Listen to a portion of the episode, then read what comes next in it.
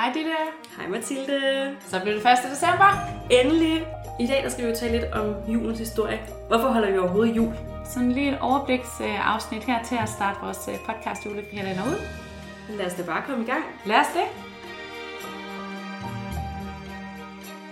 Julen er jo en af de helt store øh, kristne højsider. Men øh, det stammer jo faktisk fra før vi var kristne i Danmark. Mm. Det stammer jo helt tilbage fra, da vi var hedninge, da vi var vikinger. Den helt store drikkegilde, der foregik øh, omkring juletid, nok i januar, højst sandsynligt. Nogle siger også, det var i december, men i hvert fald der i den mørke vinter, hvor man skulle drikke en masse, masse øl øh, og komme igennem den mørke tid.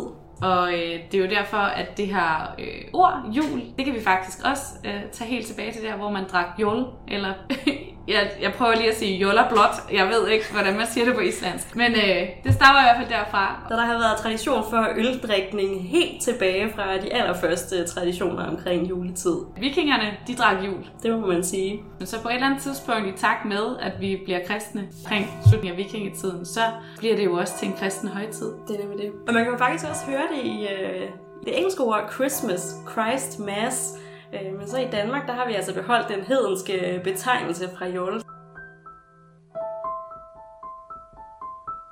Der findes jo ikke så mange kilder til den tidlige jul. Men en af de tidligste kristne kilder, vi har, det er Adam af Bremen, ja. Øh, der skrev en krønike i 1070. Og Adam af Bremen, han er tysk biskop, og han er sendt til, til Sverige for at undersøge forholdene for der. Man vil gerne lave et bispesæde i Lund. Og han bliver jo sådan rimelig chokeret. Det må man sige. Han er ikke imponeret. Nej, det, det står herrens til. Han beskriver det sådan her, at hvert 9. år plejer de at holde en fest i Uppsala, fælles for alle Sveriges landskaber. Af alt levende offres der ni handdyr, og med deres blod er det skik at forsone guderne. Men kroppene ophænges i lunden, der hænger også hunde og heste sammen med mennesker. En kristen mand har fortalt mig, at han har set 72 lig i lunden, mennesker og dyr ophængt i flæng. Så det er jo ret barbarisk jul, vi får beskrevet her i 1070. Det må sige, menneskeoffringer og dyreoffringer og alle mulige offringer til ja. guderne. Det er, er lidt langt fra den jul, vi kender i dag. Men i løbet af, af slutningen på vikingetiden og starten af middelalderen, der bliver det altså en kristen, en, øh, en kristen højtid. Men der var de egentlig også øh, ret smarte, fordi at man kan sige, nu havde alle de her hedninge en masse traditioner, og det er lidt svært at pille ved folks øldrikkeri og drikkegilder og alt det sjove, de har på en rigtig trist tid på året. Faktisk så øh, tog man nogle af de kristne traditioner og puttede ind over de hedenske traditioner, så folk kunne blive ved med at gøre det, de hele tiden har gjort. Nu var det altså bare i Jesu navn, i stedet for i Odins. Det er rimelig smart tænkt.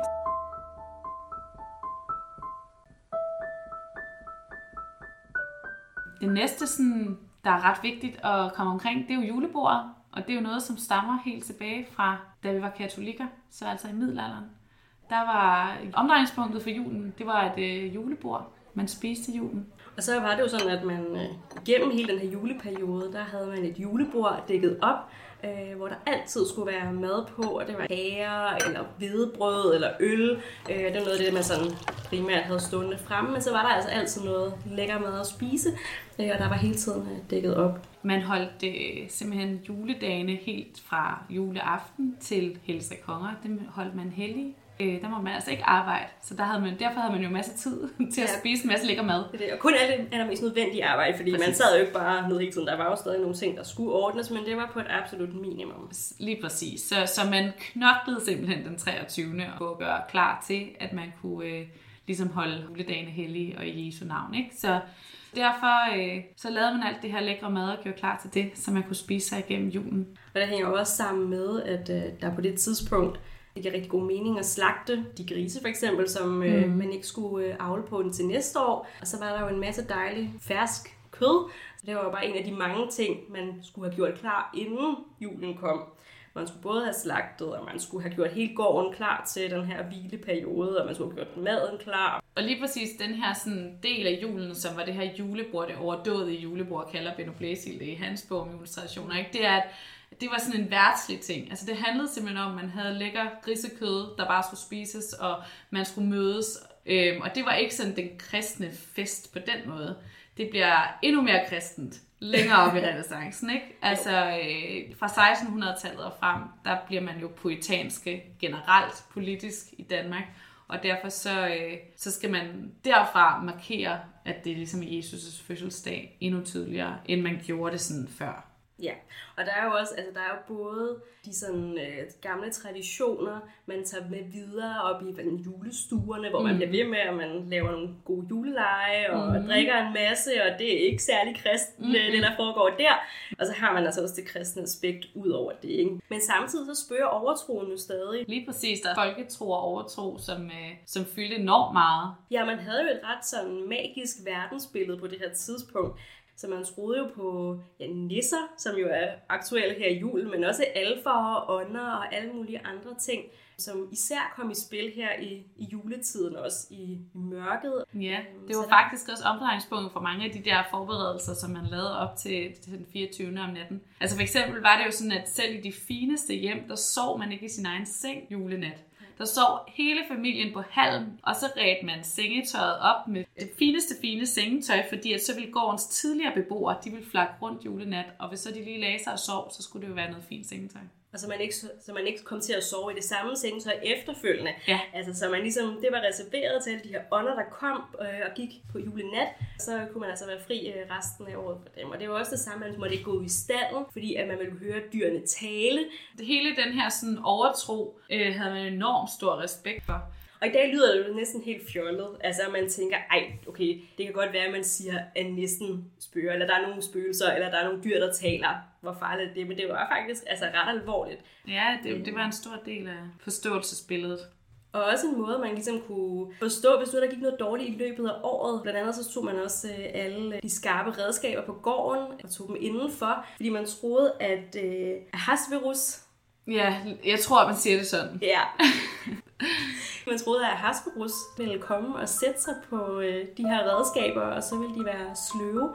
Ja, og Hasperus, som er kendt som den evige jøde, eller Jerusalems skumar, han øh, nægtede Jesu hvile i sit hus under vandringen til Golgata, og blev derfor dømt til at vandre evigt på jorden.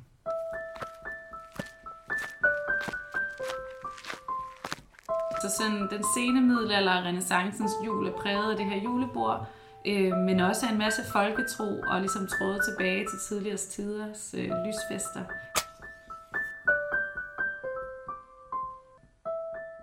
Og så kommer vi til 1800-tallet, og så går det bare jule amok.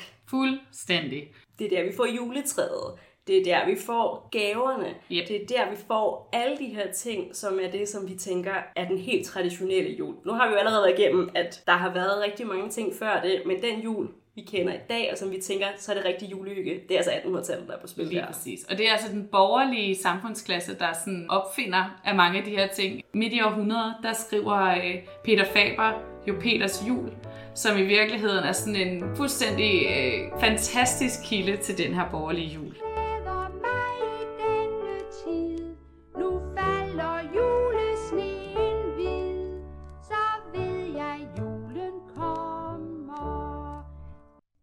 Det fordi byerne de begynder at vokse frem, og før har man jo været ude på landet, og man har været selvforsynende, mm. langt hen ad vejen i hvert fald. Men så begynder der at opstå den her borgerklasse inde i byerne, hvor at de skal købe sig til rigtig mange ting, og de bliver også mere mm. velhavende. Mm, så de har penge til at købe sig til alle de her ting. Præcis, og de vil gerne have noget prestige i at kunne købe Ja. alle de her ting. Det Ja. lyder det jo lidt bekendt. Det gør det. Det lyder meget bekendt. Igen, det er herfra, det starter, det her juleræs, som øh, vi kender i dag, på godt og ondt. Og det er, som du, du har nævnt juletræet, ikke? det er adventskransen, det er æbleskiverne, det er vores julesmok herre. Så det springer vi lidt over her i Ja. det første afsnit, fordi vi kommer stærkt tilbage i nærmest resten af december. Alt det, vi elsker, det kommer herfra nærmest. Fordi en ting er, at det borgerskabet køber juletræet hjem i deres stuer, og de har råd til at spise småkager og sådan noget. Men, men i slutningen af 1800-tallet, der begynder reklamer og, øh, og sådan nogle ting ligesom at fylde endnu mere. Og det, øh, det, det farver altså en stor del af 1900-tallets øh, jul. Præcis, og det bliver bare vildere og vildere, når man kommer op igennem 1900-tallet. Der kommer mere og mere, man skal købe. Mm-hmm. Det er flere gaver, flere ting. Det kommer selvfølgelig også den på, er der krise eller er der ikke krise? Hvor meget har folk råd til? Men øh, man kan sige, idealet op igennem 1900-tallet. Det er altså flere og flere ting for at følge med i hele ja. det juleræs.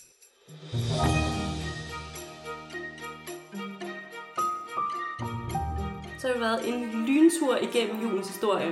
Det må man sige. Vigtigst øh, små nedslag i historien, men slet ikke det hele. Der er meget at fortælle nu.